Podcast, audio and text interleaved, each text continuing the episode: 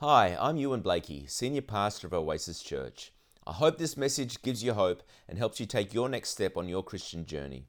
We'd love to invite you to come and see us in person at 10 a.m. on Sundays or join us live every Sunday on YouTube. For more info, visit our website oasischurchperth.com. All right, so we are in the, the beginning of this new series, this Advent series that, we're, that we've called Jesus, who is the light of the world. Jesus, the light of the world, and I'm going to get into that in a little bit, a little bit more detail in a sec. Um, but Advent, we're talking about Advent, and Advent um, can be translated into coming or arrival. So it's the arrival of something, the coming of something. The pre- and, and so for the arrival, you've got to prepare, right? You've got to get ready for something. You've got to prepare your minds and prepare, like, get the work done to be ready. Um, and so when it comes to Christmas, we have got preparations to, to organize, haven't we? We've got Christmas trees to assemble. I don't know what was going on in your household, but about two weeks ago, Chris, Christy was like, right, you know, hands on hips, you know, I've got to get, got to do something. I'm going to be, be told to do something any second now. Yep, okay, I've decided today's the day we're going to get our Christmas tree out. And uh, after much eye rolling, I finally decided, okay, I'm going to go with this. I'm not going to complain and grumble. So crawl down under the house, pull out that Christmas tree, get that thing set up, put on some Christmas music for, for us in our household. It's like, you know, Amy Grant or Bing Crosby, a little bit of the Buble, the Boob as we call him, Michael Bublé. The Christmas songs help us get into the festive spirit putting up the trees, look, opening those boxes of decorations that have been gathering dust for a year, pulling them out. The kids are like, oh, wow, remember this one? We made this one when you were just little. So we, we go through that whole process of getting ready, getting our, our minds ready. And our dog, we've got this dog, she's a retriever, she's just about a year old, and she just loves Christmas, it turns out. She just loves that Christmas tree so much that we came back the other day and pretty much the bottom tier of all the decorations were like scattered all over the lounge room floor, throughout the house, outside, and there she is wagging a tail. I did good, I did good. I love this Christmas stuff. This is awesome. So delicious. So, um, how are you? How are you guys getting ready? Are you pulling out trees? Anyone here still get into the, the real living Christmas tree? You know, oh, we've got, we've got one couple who are willing to go and buy a real Christmas tree. More power to you guys. That's amazing. Um, but there are things that we've got to do, right, to get ready for Christmas. Um, and everyone's got their own set of traditions, their own things that you like to do every year. And that helps you get ready, it helps you prepare your mind whether it's cooking in the kitchen too and the sorts of foods that you like to eat, or even just thinking about what you're going to eat come Christmas. It's all about preparing yourself, getting ready for something, getting ready for something. Um, however, Christmas and the Advent um, season that we're talking about is not just about looking to the arrival of Father Christmas, is it? It's not just about looking at the arrival of, of elves. It's not about looking at the arrival of sale, Christmas sales and Black Friday sales and all that sort of stuff that goes along with it.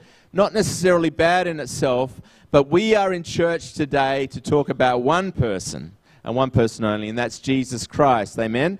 That's why we come to church to, because we live in a world, right, that has its focus on a bunch of other things, and they might not necessarily be bad things, but we come to church. We are as a community. We come together to worship and to remember who it is that we worship, who it is we are looking at the arrival of, and that is Jesus Christ. Um, so let's do that. Let's do that. Um, now, I was just doing a little bit of research about today, thinking about Christmas and the 25th of December. At some point in the history of the church, probably, you know, the early 500s AD, uh, the church in Europe probably got together and made a decision that Christmas Day was going to be on the 25th of December. And it turns out one of the reasons that they thought that, because I don't think that they, they really knew when Jesus was born, but one of the ideas was well, why don't we put the birth date of Jesus, who is the light of the world, that date, let's set that date as the dark, in the darkest season. At the dark, when the, the days are the most short, why don't we put G- and celebrate Jesus, the light of the world, in that darkest season? And that's part of the reason why, and it made sense to those people in Europe because that was the darkest season. For us Aussies, doesn't really compute, does it? It's not really the darkest season at all. The sun's shining, everything's awesome. So it would have been best for us to have Christmas in July, maybe. But anyway, it is on the 25th of December. Um, and so over the next few weeks, we're going to be looking at, and each single week, you'll see these four candles here. We're going to light a candle, and we're going to look at a different aspect of Jesus, the light of the world. And this week, we're going to be uh, lighting the prophet's candle. Next week, that we've got the shepherd's candle. Then week three is the angel's candle. And finally, on week four, it's the Christ candle. So let's light this first candle. This is the prophet's candle. I'm going to light it right now. Hopefully, the air conditioner doesn't um, blow it out. But it's really good to look at a flame. I don't know if you, any, anyone else likes looking at an open flame. I certainly get mesmerized looking at an open fire. Um, but as this candle is burning, I think it's quite symbolic because the prophets, when they spoke in the Old Testament, they often spoke to very deaf ears. Uh, often they were the lone voice, just shouting something out, and everyone's like, oh, don't listen to that crackpot, they're crazy. Don't listen to them, they've got nothing useful to say. And perhaps a lot of what they had to say didn't seem relevant in its day. It, the relevance comes later, right? The relevance comes many, many years later. So just look at that flame as it's burning today. It's, it's a light. It was a lone voice in its time, maybe in a dark place, and seemingly inconsequential. However, the prophet's candle burns and burns for a reason. You know, God says that he does nothing unless he speaks first through his prophets. So the prophet's voice speaks to herald what God is about to do. And so God speaks. And we're going to get into some of the prophecies that God spoke through his prophets before the arrival of Jesus Christ. So each week we're going to light this candle. And then on the 23rd of December, if you haven't got the memos already, it's going to be a Thursday night. We've got our Christmas service coming up. Starts at 6 p.m. It's going to be a great service to remember. We've got some Christmas carols. We've got our famous Oasis Children's Choir, which will be singing a special item. We've got apple spritzers and shortbread to, snacks to eat. We've got a bouncy castle. It's going to be a great celebration. So let's look at this prophet's candle. These prophets, we're going to look at specifically a prophet by the name of Isaiah who gave this word to the Israelites at the time. And he was speaking of something that was to come, something that was to come that couldn't really be defined, even maybe by Isaiah himself. But I'm going to read to you first off this passage comes from Isaiah chapter 7, verse 14. And he says this Therefore, the Lord himself will give you a sign. The virgin will conceive and give birth to a son and will call him Emmanuel. Emmanuel, of course, means God with us. His name will be God with us. That's just, that passage on its own just makes you, like, it boggles your mind. How is that possible? And I think to myself, how would even Isaiah have any scope for what was to come? Can you imagine God giving you a message like that? There's going to be a Messiah, he's going to come, He's going to be born of a virgin. His name will be Emmanuel. And that's the kind of sum of what he knew. He didn't know if it was going to be next week, next month, next year. Little did he realize that Jesus' arrival came 680 years later after he spoke that word. Can you imagine carrying a word like that through your whole lifetime? God said it. God said it. It's going to happen. It's going to happen. It's going to happen. And it didn't happen in his lifetime. He just carried that word. He was that lone voice in the darkness telling everybody that the Messiah was coming. And everyone would have just waved their hand at him saying, You crackpot, you're crazy. Your words mean nothing. And yet, and yet, 680 years later, Mary and Joseph gave birth. They brought that little boy in a dusty little town called Bethlehem. The light of the world was born. The light of the world was born. Here's another um, incredible um, passage that comes from Isaiah chapter 9. You know, and Matthew, the Gospel of Matthew, highlights it. He, he reminds us, he goes, Yes, don't you realize Jesus' arrival is the fulfillment of Isaiah's word. He was going to, the virgin shall be with child. That's what Matthew said. So he was pointing back to Jesus. Don't forget, guys, this was spoken about hundreds of years ago. So they, even the Israelites of the time, Jesus' time, they carried in their heart maybe one day the Messiah was to come. I'm going to read to you another in, in Isaiah 9, this famous passage. Um, and I, why don't we just all read it out loud together because I think it's got a lot of power to it. Let's read it together. Here we go. For to us a child is born, to us a son is given, and the government will be on his shoulders, and he will be called Wonderful, Counselor, Mighty God, Everlasting Father, Prince of Peace. Of the greatness of his government and peace, there will be no end he will reign on David's throne and over his kingdom, establishing and upholding it with justice and righteousness from that ta- time on and forever. The zeal of the Lord Almighty will accomplish this. The zeal of the Lord Almighty will accomplish this. And I was, um, I was listening to Mel. She gave a, a great talk to us this morning and she highlighted 2 Peter 3 9. I just got to read it real quick. The Lord is not slow in keeping his promise. The Lord is not slow. So 680 years to God is not slow. As some understand slowness. Instead, he is patient with you, not wanting anyone to perish, but everyone to come to repentance. So God speaks his word, and it comes to pass. God speaks His word. You can't, be, you can't be more sure of anything in this world that when God speaks, He's going to make it happen. So God spoke that word, and it, ha- and it happened. Jesus was born, He arrived on the earth, and yet He wasn't accepted. He wasn't faded. Everyone didn't celebrate and go, This is the one, Jesus is the one, except a few voices identified that Jesus was the one. He was the fulfillment of these words. Why did, Je- why did so many people miss Jesus? Why did so many people miss the fact that Jesus was the fulfillment of all these prophecies? And you know, I, I've only picked two from Isaiah, but there are hundreds more that talk about Jesus' arrival many years to come. So, why did all these people miss it? Well, I've got a couple of suggestions. The first one is the obvious one we've just been talking about it's the passage of time. Time goes by, and our expectation starts to go down, doesn't it?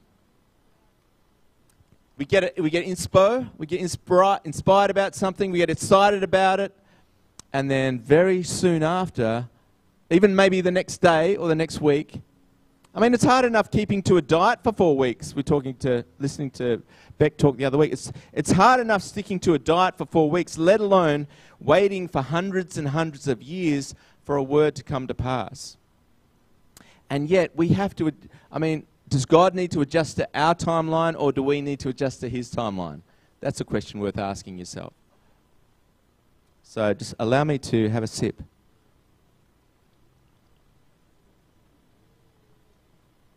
There's one character in the, in the New Testament, there's a little story in Luke chapter 2 that we often gloss over. Maybe you haven't heard this one before.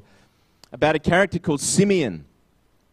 Simeon was a good man, and he was waiting for the arrival of the Messiah.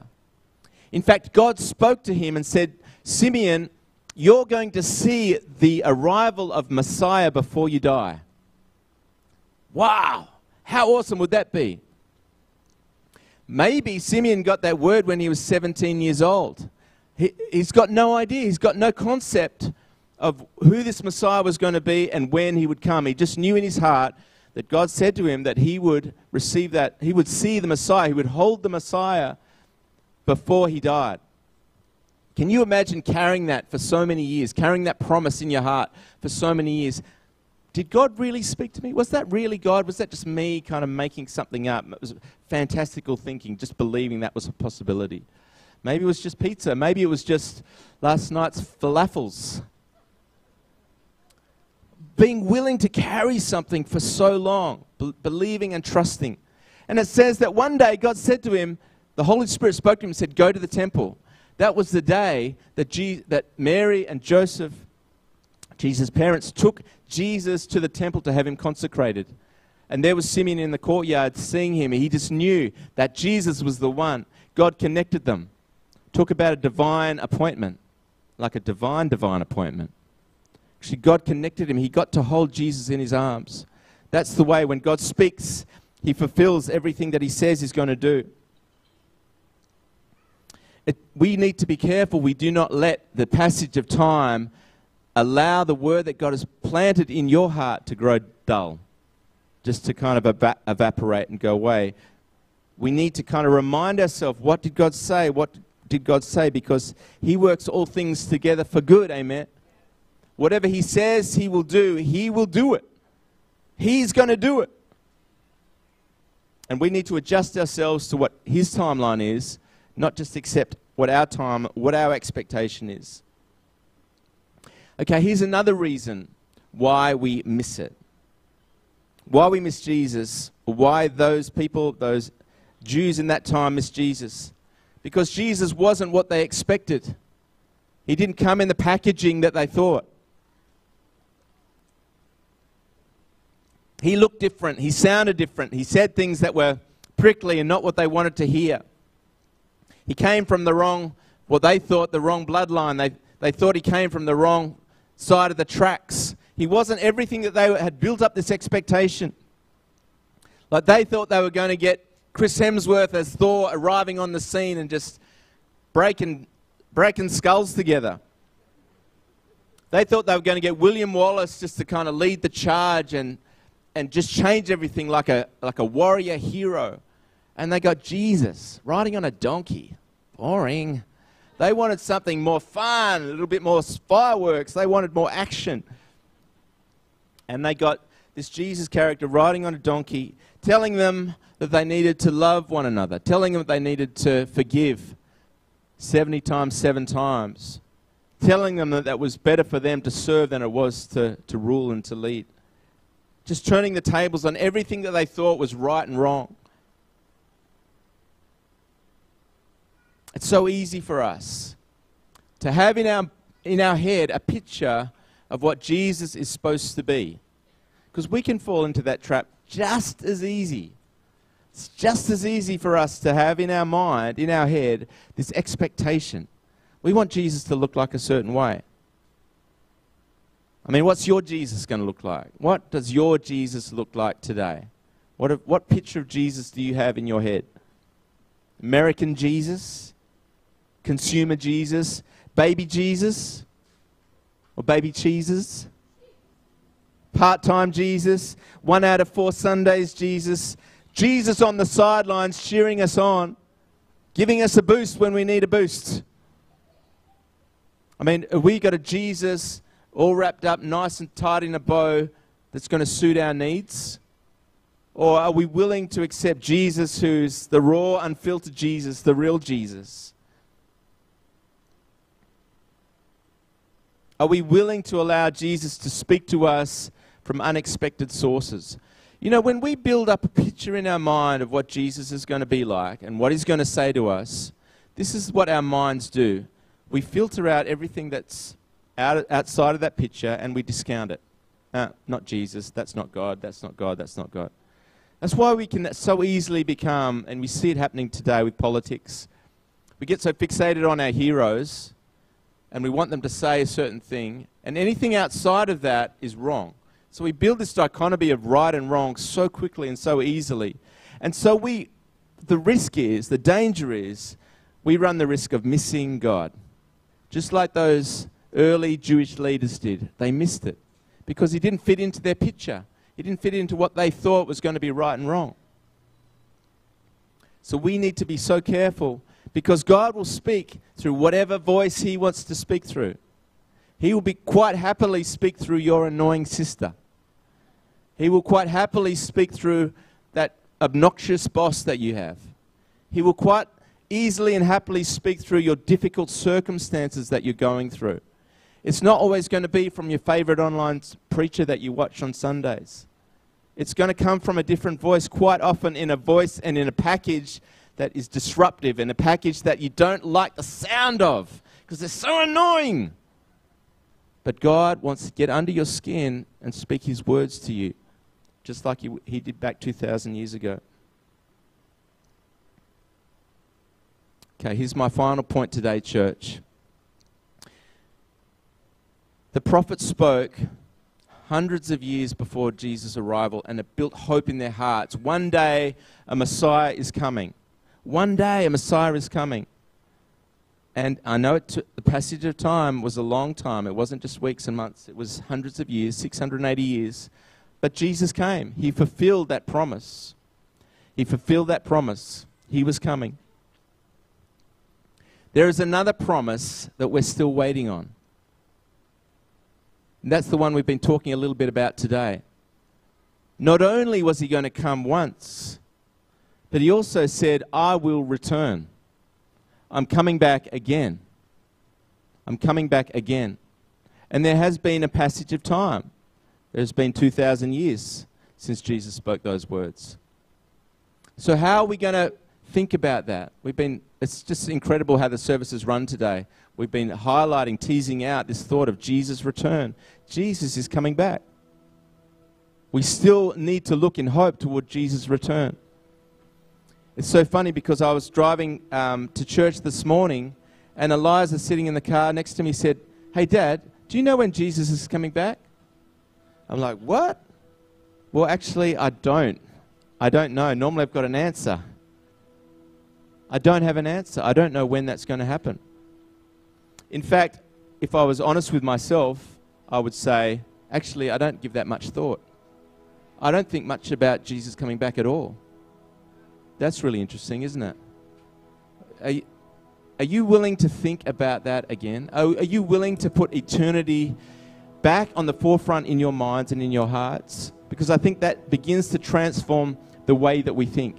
It transforms the, the way that we live our lives. And the things that seem to be important right today, you know, like getting the shopping done or getting the washing done, maybe aren't quite as important as the eternal perspective that God wants us to have.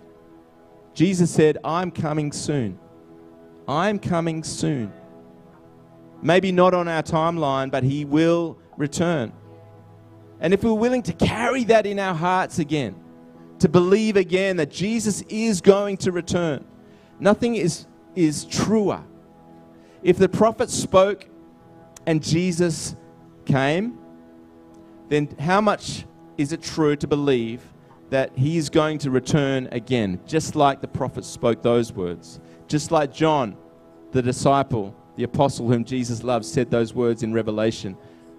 Jesus said, I'm going to come back, I'm returning.